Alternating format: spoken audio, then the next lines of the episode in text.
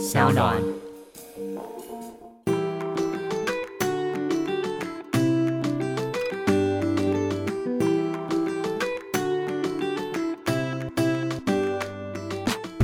欢迎回到艾比爱公威主男最高危，世界玩家系列最后一集，没错，你们不要觉得难过，你们也不要觉得遗憾。你要收尾了哦，在一开机就收尾啊！总是会有结束的一天，好的旅行也都有回家的一天，对，但是结束不是最后，我们还会有未来其他机会跟大家碰面，那就是谢谢大家。没错，我们最后一集呢到的是维也纳，维也纳，维也纳是为维也纳什么会你是在哪？维也纳，喂，维也纳，Vivi，请你不要这么捧场好吗？维也纳，维也纳年啊。我真的是很很熟很熟 get 我们有时候会有不到你的扣印的节目，维也纳，欢迎台北的也纳这么讲讲蛮好笑。扣印节目啊，哎、欢迎台北的也纳，我们这一集到维也纳的原因是因为呃，因为我们的行程关系，我们是要最简单就是这边飞回台湾最便宜，耶、是直飞回台湾，然后它价格真的是比我们本来要飞的荷兰更便宜。荷兰飞台湾跟维也纳跟飞台湾，其我们实价格本来是要差不多德德国法兰克福，Oh my God，贵哦，好贵哦，贵桑桑，他我记得回来可能要要八万吧，而且是单程。对，对，很傻眼。但是我们最后就是决定是要从维也纳飞回来，所以我们也就呃，维也纳我之前去过，但主男没有去过，对，所以我就觉得其实很期期待，因为它是你哪一集不期待？你每一集都很期待因。为维也纳呢是音乐之都，所以跟你这但我本音乐人有是些关没系是不是错没错，大家不要这样，我是小提琴世家。小提琴世家 对虽然我现在不太记得，但是我以前小提琴很厉害呢。，really？对我还有特殊，我还可以，虽然现在小提琴忘记，但你可以用脚弹是不是？我可以用口脚技表演二胡。弹。大家有想要听吗？我好像觉得还好。好啊，那我们就以后再表演喽。好了，反正呃，维也纳对你来说，你的期待在于它是音乐之都。对，因为我很非常期待正式于音乐之都，因为我自己号称是音乐人。怎么又绕回来了？维也纳对于我来说呢，我们之前很常飞维也纳的，呃，我自己觉得最大吸引力是因为他们的猪肋排很好吃。哦，我也是耳闻了非常多。你不觉得很特别吗？就是到底为什么大家去维也纳一定要吃猪肋排？就是它，它好像也不算是维也纳的传统美食。对，而且我印象非常深刻，是我们去了这一间很，我们查了一下很有名的，我真的不确定，就是到底是不是 Ivy 记忆中那家店，因为它其实我一直说觉得是，又好像不是。我觉得是啦，因为它是一个地窖餐厅，就是你要往下走，然后也蛮难订的。对，它最特别的是，它整家店都是韩国人。整家店都是韩国人哦，当然应该说客人是韩国人啦，他服务生还是维也纳人。哦，对对对对对对，还是它当地人。对，就是所有的客人大部分百分之八十都是韩国人，剩很下酷剩下应该就是日本人、台湾人，对，跟台湾人，然整后间店都是亚洲人。对，跟一些看起来很像韩国人的台湾人、日本人，但是我觉得有趣的是，通常我们会觉得哦，这种观光餐厅都是呃观光客来吃的话，应该不会那么好吃吧？豆、哦 no no no，超级好吃！大家一定要点那种你可以自己选择口味的这种 combo，对我觉得超好吃的我。们点的是两个口味的 combo，我非常推，因为我本来就是喜欢尝试各种味道的，它都很好吃。哎，你记得我们点是三个你。记得我们点 Oh 哪三个口味吗？我们有选那个嗯蜂蜜，呃，一个原味，一个辣蜂蜜，然后一个有一个坚果，对坚果，坚果有点特别。对，它是有甜甜的。然后它这个猪肋排啊，呃，因为我们之前组员都很爱很爱，一下飞机以后，大家就是约一约，然后四五个人一起来吃那猪肋排，因为它分量非常大。所以如果你们今天两个人的话，我觉得建议就是还是要斟斟酌一下点的那个餐点。我觉得点我们的一个三个组合的是 OK 的。对，然后除了猪肋排这个肉之外，我也很推荐大家可以点它的那个呃炸地瓜条，是不是有这个？是是在啊这边对吃到的吧？对对对对，然后很好吃也。不错。然后我记得那时候佩瑶还跟我说要点一个炸花枝嘛，哎，对他好像对他好像说他的炸花枝很好吃，那我们没有试过。我没有吃过，我觉得好可惜哦。我可以为了这个再飞一次维也纳。其实维也纳我我也蛮想再去，是因为它的食物，我觉得感受起来有点都是吃的很爽，就是喝酒大口吃肉，所以是很轻松舒服的。然后呃，整个城市也的氛围也都很漂亮，建筑都很美。然后它的街边小吃的那个热狗呃香肠也非常好吃。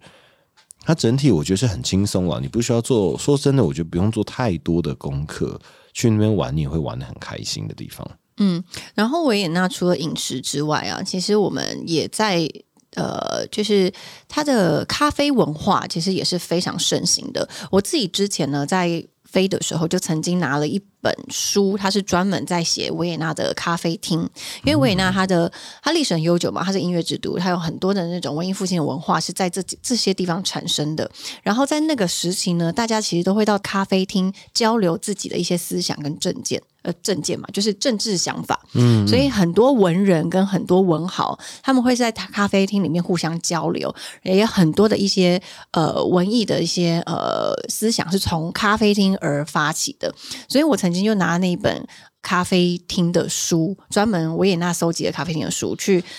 走一天，我走了五间咖啡店，我自己一个人，然后每一间咖啡店都喝一杯咖啡，然后他们有非常多的一些呃，我我现在已经忘记有一些很厉害的知名的欧洲的呃作家、音乐家、音乐家、诗人、文人，他们都在这些咖啡厅里面写他自己的作品，所以就他就是有一种你在探访现代的咖啡厅。的带给你的感受，可是你其实是穿梭到过去的历史的这种感觉，所以我觉得如果大家喜欢喝咖啡的话，可以去维也纳的很多咖啡厅去踩点，因为它很多的，嗯，它的装潢跟建筑是保留都是历史的最原始的状态，还有很多百年咖啡厅。那其中有一家是萨赫咖啡，它是一间饭店。那它的饭店呢，它最知名的萨赫蛋糕。对它最知名的是萨赫蛋糕呢，我们这次也有吃到。对，那你觉得如何？我觉得这家餐厅最有名的应该是它的服务员很歧视人，所以我觉得很机车。她是一位小姐，戴着眼镜，长得像史内普。然后呢，他们就是一进来呢，他就会看着你，然后。爱理不理的，然后因为我们还没决定要吃什么，所以他就问我说：“你决定好了吗？”我说：“哦，可以再看一下吗？”他竟然就白眼我，对他白眼，对他白眼。对，那时候我就很好奇，说：“哦，我很特别，他会白眼呢。”他就展现一下他的特技秀，以后就离开了。然后后来呢，别桌的就就是美国的白人，没有错，就坐下来，然后他就很开心跟他聊天，跟他聊天，对他他去哪里玩？对，然后呵呵哈哈大笑。然后呢，后来我要点菜的时候，他就不过来了，他就请他的另外一个服务员过来，然后最后面。我觉得最让我 shock 的就是，他们呢要结账的时候，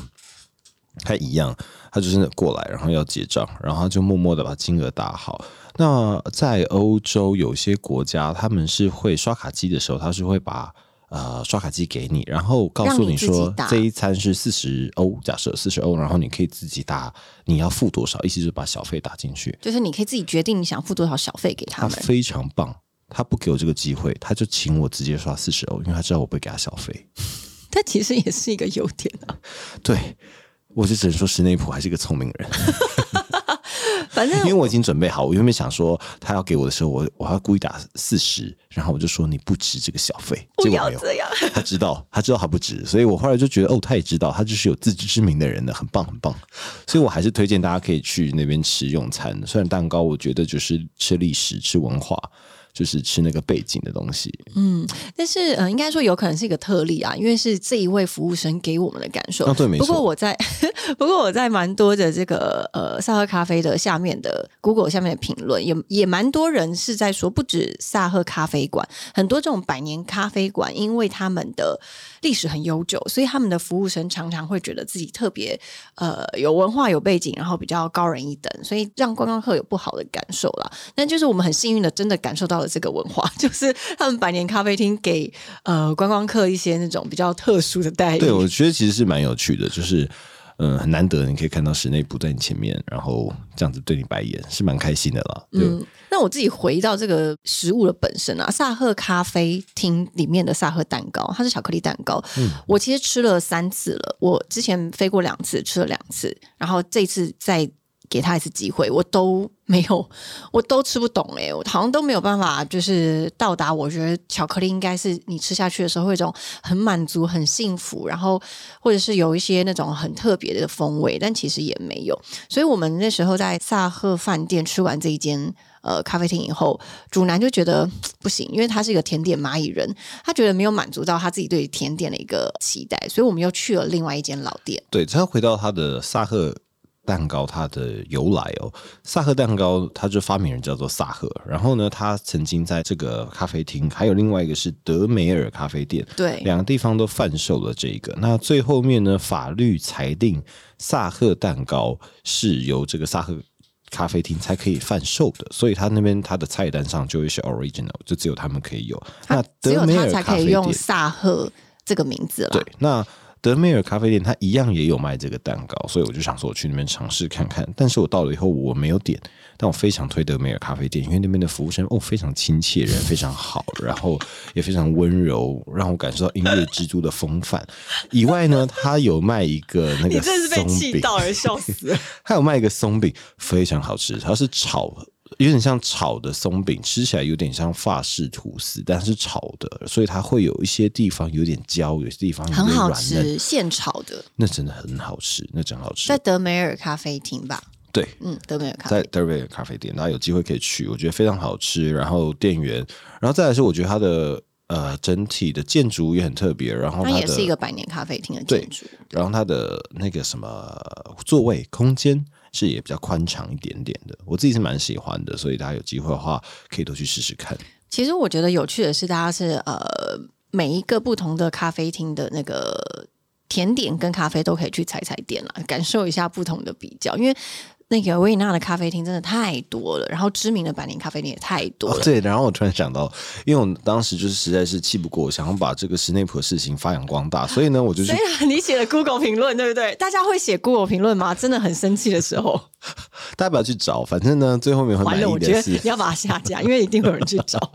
反正就是萨赫咖啡厅后来有回我，他说是他非常遗憾，这不是他们想要表达的，所以我也接收到了。所以萨赫咖啡店并不是一个会歧视人的地方，所以大家可以去，他就是偶尔你在路上也会遇到，但是。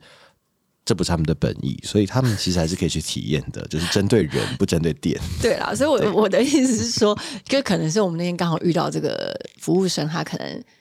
有可能是我长得很像哈利波特，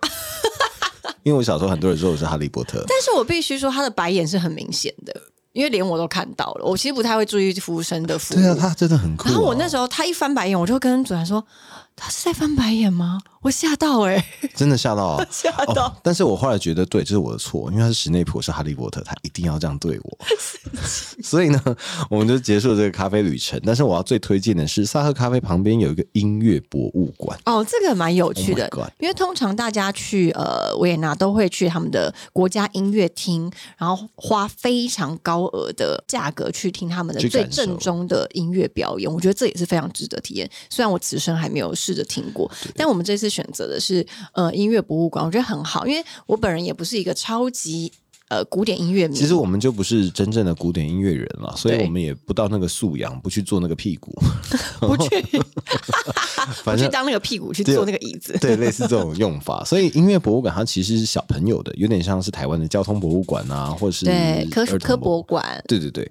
但它非常好玩，而且它很便宜，它晚上八点之后好像是半价，哦，它非常好玩，一个人好像才十欧吧。非常好玩。然后你十点到呃八点到十点两个小时其实很够。为什么说好玩呢？其实它有一些互动的活动。第一个，你一进去它的这个呃一楼的楼梯上，你每踩一阶都有声音会发出来，它就是哆钢瑞咪，琴钢琴楼梯，对，超好玩的。然后那一整排的楼梯，你可以自己跳一个小蜜蜂的舞，你可以在那边做一首曲子。对，就是它是有一个互动，它有非常多层，然后每一层都有他们自己安排的主题。比如说有一层，它就一定会有很多知名的音乐创作家，他的历史背景，比如说有哪些人，有莫扎特、海顿、贝多芬啊，然后还有肖邦等等的，他会把他们的每一个人的故事，然后成长背景，甚至我觉得非常厉害，也是因为他们都是用虚拟方式呈现，用高科技跟你互动。对，我自己印象非常深刻的是，他们有一台机器让你戴着耳机，贝多芬对，在介绍贝多芬的他贝多芬的生生平的时候平的时候呢，他会把他每一年写的就是他的那一年的代表作品，作，嗯，用耳机传达给你听。然后他就是视觉，你可以看到贝多芬他的呃故事的叙述，对，他叙述里面都在伴随着他介绍的这那个个时候的音音乐而已乐，对对对，但是我们听到呃第三某一年首的时时候候，它这声音越来越小，然后到第三年就没有声音，然后我们以为那个机器坏掉。掉，我跟主男还一直把那个音量调到最大、最大、最大，然后还重新听，然后想说，哎、他这一年是没有声音的耶。对，我们就说它是不是坏掉了，然后我们就往下按，然后后面哎又突然有声音，我们就想说它是不是坏掉，我们就研究了一下。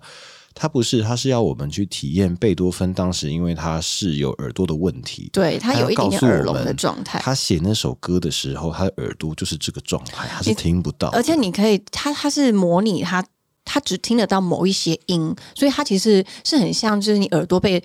东西盖住要嗡嗡嗡的声音，然后他还是持续创作。你知道我那时候发现这件事情的时候，我记他哭了我哭了，我爆哭哎、我那时候站在那个机器面前，我就大哭，我就说。我觉得这个他们这太太有教育意义了，他太身临其境的让你感受到一个创作家他听不见声音，可是他创作的热情以及他的才华，是我现在讲又要哭了。但是你真的站在那边的时候，你可以感受到，今天如果你带着孩子，他想你想要让他从音乐的历史跟背景，以及这些这些创作家他们的生平跟努力，以及他们对音乐的热情，他透过这个博物馆，你可以真真实实的孩子会学习到非常多的东西。对，我觉得他很棒的是，他让我们知道音乐本来就不是用看的，是用听的，是用感受的，所以他运用高科技的方法去呈现这一些听感啊，然后我甚至我们的呃，他甚至用不同的距离，让我们一直用不停的用耳朵去认识这些音乐家，对然后他们的生活，我觉得非常有趣。嗯，因为他除了在讲这些音乐家的一些生平，就介绍这些已经已经发生的一些历史之外，他还告诉你声音是什么传导的。以及声音到哪些分贝以后，你听到的会是这样子的声音，然后就觉得啊，其实它就是有一些科学的数据，然后也有一些实验的证明，然后还有一些历史的文化，然后最后互动还有一个我觉得很有趣的是，它一个指挥棒，然后你站在某一个它的舞台的区域里面，魔法棒是刚刚那个史内普的，它掉了。你，搞错人了。就是你站在他呃他们设计的舞台中央，他让你呃当指挥家当做指挥家，你拿着他的棒子，他的棒子是感应的棒子，你的手挥动的越快，你指挥出来的音乐就会非常的快速。它就是让你模拟那个指挥家，然后在每一个点上面，然后你开始动的时候，整个乐团才会开始、呃跟着你所以它其实就是模拟。然后当你的给他们的节奏越快，它出出来的音乐的节奏就会变快。超好玩的，所以你就像是一个指挥家一样，然后你只要不挥动，它音乐就会停下来。我觉得非常有趣，它就会让你试着，然后当你真的指挥太烂的时候，它会把你卡掉。对，我觉得很酷。而且你停下来的时候，它的画面里面所有的这些乐器，你你你指挥那些呃指就是演奏者，演奏者，他会转头看你，想说你要不要继续指挥啊？我觉得那个互动超有。趣的。我们最后从八点玩到十，真的关门10点关门。然后呃，我们其实是没最后中间有一段是没有玩到的，是因为真的太好玩了。我们每个地方待的很久，对，然后他们非常贴心。我们大概九点四十的时候，它总共四层楼，然后我们最后离开从四楼是那个指挥的地方。我们在三楼一半的时候，服务人就过来跟我们说：“我建议你们要不要先到四楼，那里非常好玩。”对，四楼玩一下，剩下二十分钟对，。他说：“我相信你们不想错过，真的超好玩的。”所以我觉得很推荐大家啦，就是去维也纳的时候，不管是大人小孩，我觉得都可以去。音乐博物馆蛮有趣的，对当然如果你是一个是一个第一步，对，当然你是一个超级音乐家，你会觉得很无聊啊。对，可能会是我不知道，但是因为我觉得他用高科技的方法呈现是意想不到的。对，就是如果你今天是呃全家人出游，然后你担心孩子没有办法呃，就是承受得了这个那种音乐表演的那种一个小时、两个小时的时间，你就带他去博物馆玩吧。对，而且他会从每一层楼，然后从从认识声音，再让你认识音符，最后让、让你认识音乐，然后最后一层让你玩到音乐。我非常推荐这个地方。那当然，除了音乐以外呢，我们刚刚有讲到乐牌，我们有去吃他们的猪脚。嗯，大家都说德国猪脚很好吃，但是请给维也纳猪脚一个机会。你知道，他都这样讲了，我想说，那我得去啊好。吃，我们还一样是骑了自行车，我们骑了大概也是二十几分钟，跨了一个桥，然后到另外一区有点距离。他推荐的是一个在游乐园里面的一个花园餐厅，那个花园餐厅非常的大，它的占地非常广大，然后很热闹，你可以感受到所有爱吃猪脚、爱喝啤酒的人。全部都在这里。他。的啤酒超大，然后里面其实很多男性，对。很多男生就是一人一杯超级巨大的啤酒，然后就是跟猪一大盘猪脚，然后大家就在那边聊。天啊。他们很，多大叔聚会，是超级多大叔，看到很多大叔，中年大叔，对，然后肚子大大的，全部人都在喝啤酒。然后拿着啤酒，对，然后都在聊一些当年的勇，你就觉得很有趣。然后他们也会一直催大家喝，然后那他们其实手上啤酒都没有喝什么，我想他们回去还要照顾孩子吧。所以那个猪脚呢，呃，它的啤酒很好喝，然后猪脚我觉得也蛮好吃的，非常。好吃，我觉得。其实跟德国猪脚不太一样，是因为德国脚它是呃，它会切好给你，是吗？我有点忘了。我觉得最不一样的是，呃，它这边的猪脚的皮真的非常非常的脆，脆对，然后它并没有德国猪脚的话，它有时候肉会有呃它的腌料啊，我觉得制作的那个酱汁。的味道不太一样，我觉得维也纳猪脚吃的味道比较单纯一点点，它就是非常单纯的猪肉的香气，然后但它皮烤的非常的脆，它的皮真的超级脆耶，但是它里面是软的哦，它的油脂的那个处理的非常好。然后我自己觉得最棒的是，大家有机会去的时候，那边的店员有几个很帅，然后他端上的时候，他会把那个刀很帅气的插在那个猪脚里。哦他那一套一定要学。那一套真的很帅哎，对，他的那个木刀，他就直接直接一手壮壮的插进那个猪脚里的时候，我跟主男这样，哇哦，连你都这样，哇哦，然后他微笑的时候，艾比哦，我就被电到了。后来我就自己骑脚车回家了。超来，你自己也学了一份啊，你自己也重新再插了一次，我觉得很好笑对，我。说不行，换我，我也要插一次。然后我就演了一下，哇哦，好帅。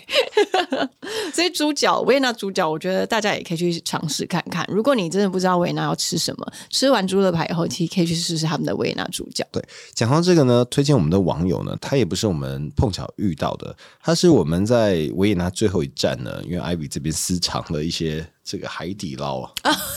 然后他不想他想要分享给在异地的游子们，然后他就有在那边赠送了这个海底捞，交换到了这个猪脚情报，我们在这边还是谢谢他哎，好像不是他啦，但是他也有告诉我们一些好吃的啊，餐点还有说牛排对牛排，就是我那时候，因为我们这一趟的世界玩家旅行，我们在欧洲呃环欧三个月，那这三个月呢，我一定是会想念麻辣锅的嘛，所以我是带了蛮多海底捞的汤底去。然后最后一站，我想说，既然要离开了，我这个人是不太会丢东西的。就是呃，所以我就对 我是有某种哈甘宁的那个协议，我就是跟那个网友约了一下，我就是在网络上 PO 就是限动说，呃，有没有人愿意接收这两包的海底捞锅底跟康宝浓汤的汤包？哎，对 对对对，然后呢，就真的有网友回我说他在他在维也纳工作打工，诶，没有，他是在这边工作，他这边居住，然后说跟我约了见面，然后我就觉得很棒啊，就是有机会可以在异乡，然后见到台湾人，我觉得挺好的，所以我就给他了这个海底捞的这个糖包，然后我就觉得很有礼貌的，他回送了那个巧克力跟软糖给我们，对我觉得非常棒的一个我觉得挺棒的一个相遇，这样子。哦，维也纳最后我要跟大家分享啦，我们从呃丹麦到维也纳的路上遇到了一件在的飞机上遇到了一个我自己觉得很讶异的事，我旅行这么多年来从来没发生过的事。那时候呢，我们呃从丹麦坐飞机到维也纳，然后坐那种小飞机，我记得还是还是走楼梯上飞机的那种小飞机。对，有点像我们要去飞去澎湖的时候那种小飞机。对对对，然后呢？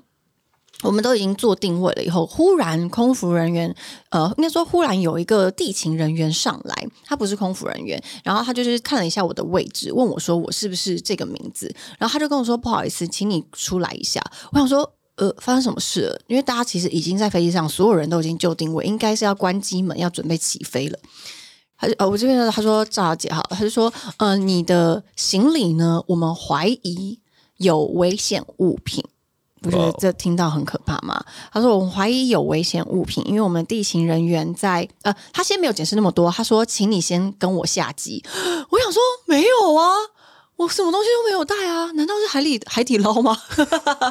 然后我那时候真真心觉得，因为我们其实旅行这我们这三个月，我们转机这么多次，从来没有遇过任何有关行李相关的东西，我也没有多带什么东西，所以我就觉得嗯。因为我心里就是坦荡荡，我就说 OK，那我就跟你下去。所以我又走了那个楼梯，跟他一起下去，然后走到一个专门在拖行李的这个车子推拉车上面，上面就有我的行李，黑色一个大行李。然后他就说是这样子的，他先跟我说要等航警人员过来，哇，就是飞机呃机场里面的航警人员，因为专门的保安人员要来检查我的行李你。是不是间谍？我可是俄罗斯来的 spy。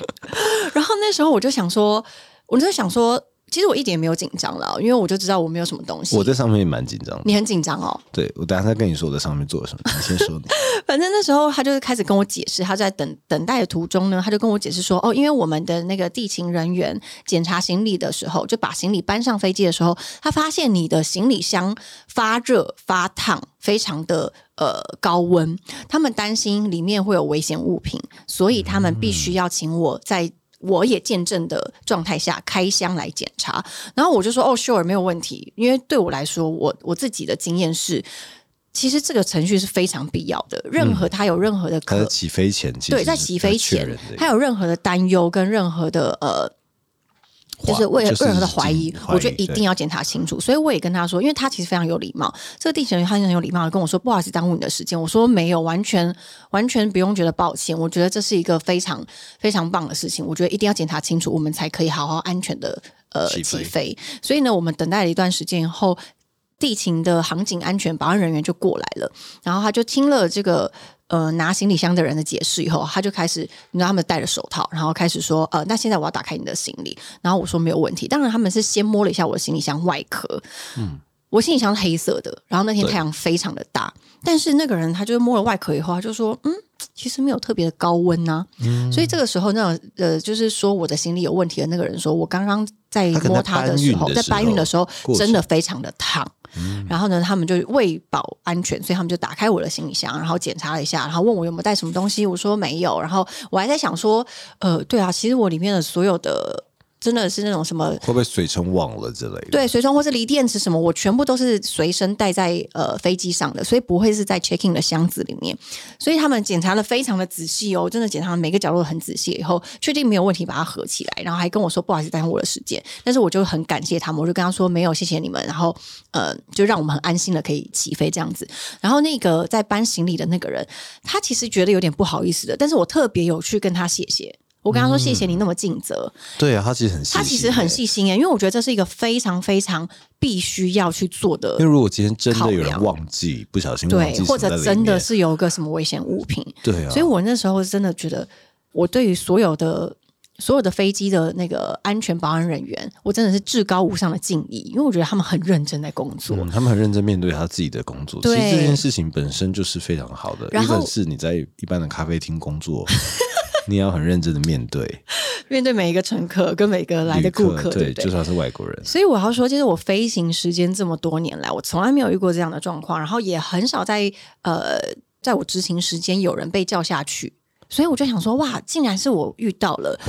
而且我是一个在呃，应该说我是有航空经验的人，所以我那时候真的觉得倍感的安心，因为我们的飞机是透过每一个每一层每一层的把关，大家是很认真在做事的，所以我觉得真的大家真的要对航空业真的除了要很尊敬之外，真的要给大家彼此很大的信心，因为就是因为这样，我们才可以很安全的起飞跟降落。所以呢，我就回到飞机上了，然后看到主男，我们在这边给这个航空人一个爱的鼓励。噔噔噔噔噔噔噔噔噔，后黑。对，然后他就回来了。然后，但他其其实他整个下去，我觉得有一段时间呢，大概有十二十五到二十分钟。我一开始前五分钟还而且觉得整飞机人都看着我下去，对，但是我必须说，你离开的这段时间，没有人任何人有任何疑问跟吵闹，大家其实就坐在这边做自己的事情。只是我就一直很紧张，想说他去哪里。然后到十分钟的时候，我就受不了了，我就站起来大吼：“还我！最好是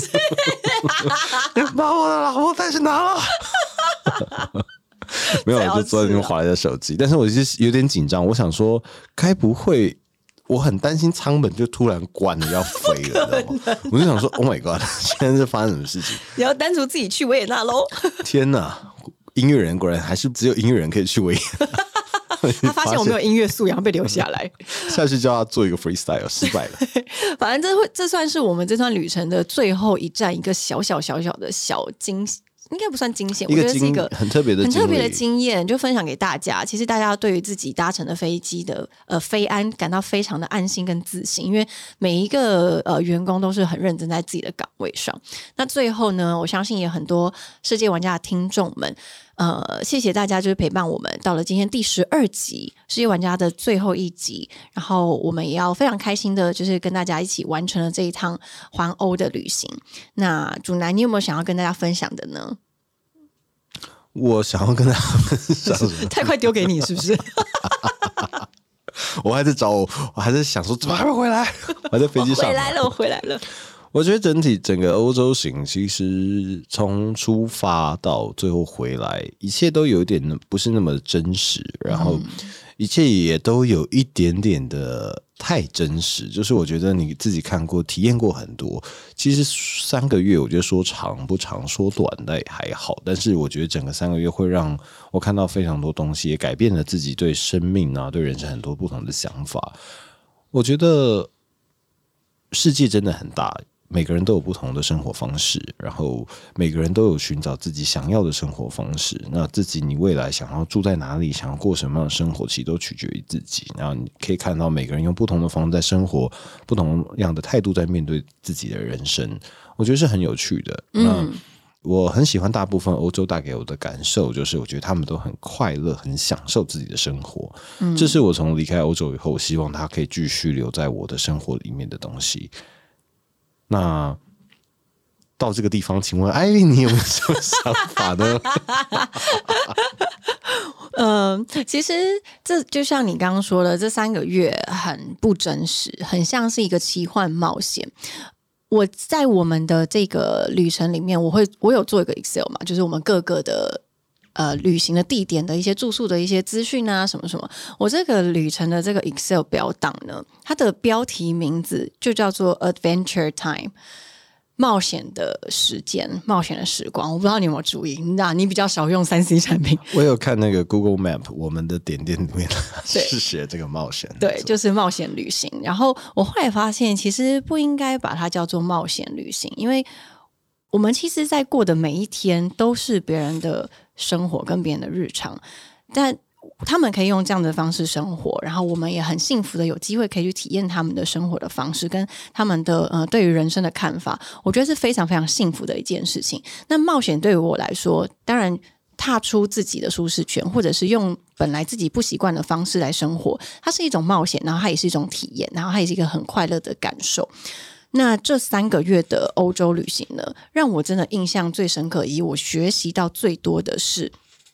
我记得我回来台湾的时候也有跟你分享过，呃，我觉得我发现我已经很久很久很久没有好好的跟人，或是跟我在乎的人、身边的朋友、我的爱人、我的家人们，好好的呃坐下来聊天对话。就是我太长，我们我们太长，也不要说我们了，我自己个人好了。我有一个检讨，就是我太常在呃，比如说跟朋友聚会的时候，我会先定一个这次聚会可能我们会有什么样子的目的。我们是为了叙旧，或是我今天为了庆祝他的生日叙旧，叙旧啦，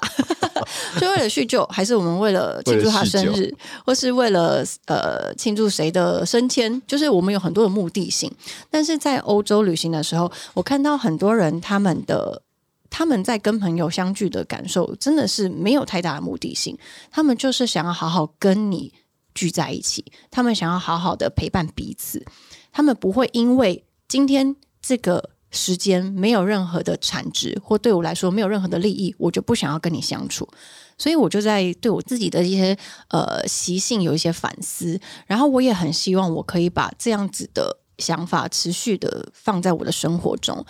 所以我就开始回来的时候，我是蛮常约一些我很很喜欢的朋友，然后问他最近过得怎么样啊，或者是我会讯息给一些我在乎的人，问他是过得好不好啊。但是以往的我可能都会比较是大家呃相安无事，你过得好就好，但是我不会想要特别去关心你。我后来发现，其实这样子的关心是有力量的，因为在我回来之后，我约了一些朋友，或是我讯息了一些很久很久没有联络的很远的朋友，好了，或是曾经来上过 IVI 公会的一些来。宾好了，就是我有问候他们，我发现其实这个问候我不为求的是他们给我什么反馈，而是我只想要表达我关心你们，就这样而已。这是很简单的一个很简单一个关爱，我其实只是想要去传达。我觉得或许听众朋友们，你们可以试试用这样子的方式，你不带目的的去做一件你自己想要去关心的事情，然后你也不用去在意到底你做的这件事情会有什么样子的回报，你只是想要传达你的爱给别人而已。所以，我们在这边，我们也想好关心我们的听众哦。我们的听众朋友呢，如果听完这世界玩家这几集，心里有什么想要跟我们分享，或是希望我们可以给你一个不同的答案的，也欢迎联系我们。怎么联系呢？可以在我们的 Apple Podcast 下面留言。我发现有蛮多人网友已经很习惯留言了。其实留言我们都会看。对，我啦，你有看吗？他都会告诉我。OK，我会告诉他。对，所以呃，一样，最后还是很感谢所有爱公威的听众，以及呃，主男什么胸高威哦，主男 主男就高威，主男就高威的。观众，然后陪伴我们这十二集的世界玩家。我们接下来呢也会到澳洲去玩，那希望还有更多的世界的一些历险的眼界的分享，可以跟大家呃说说。好了，那我们就在这边跟大家说再见了，拜拜。世界玩家最后一集，下次见，拜拜。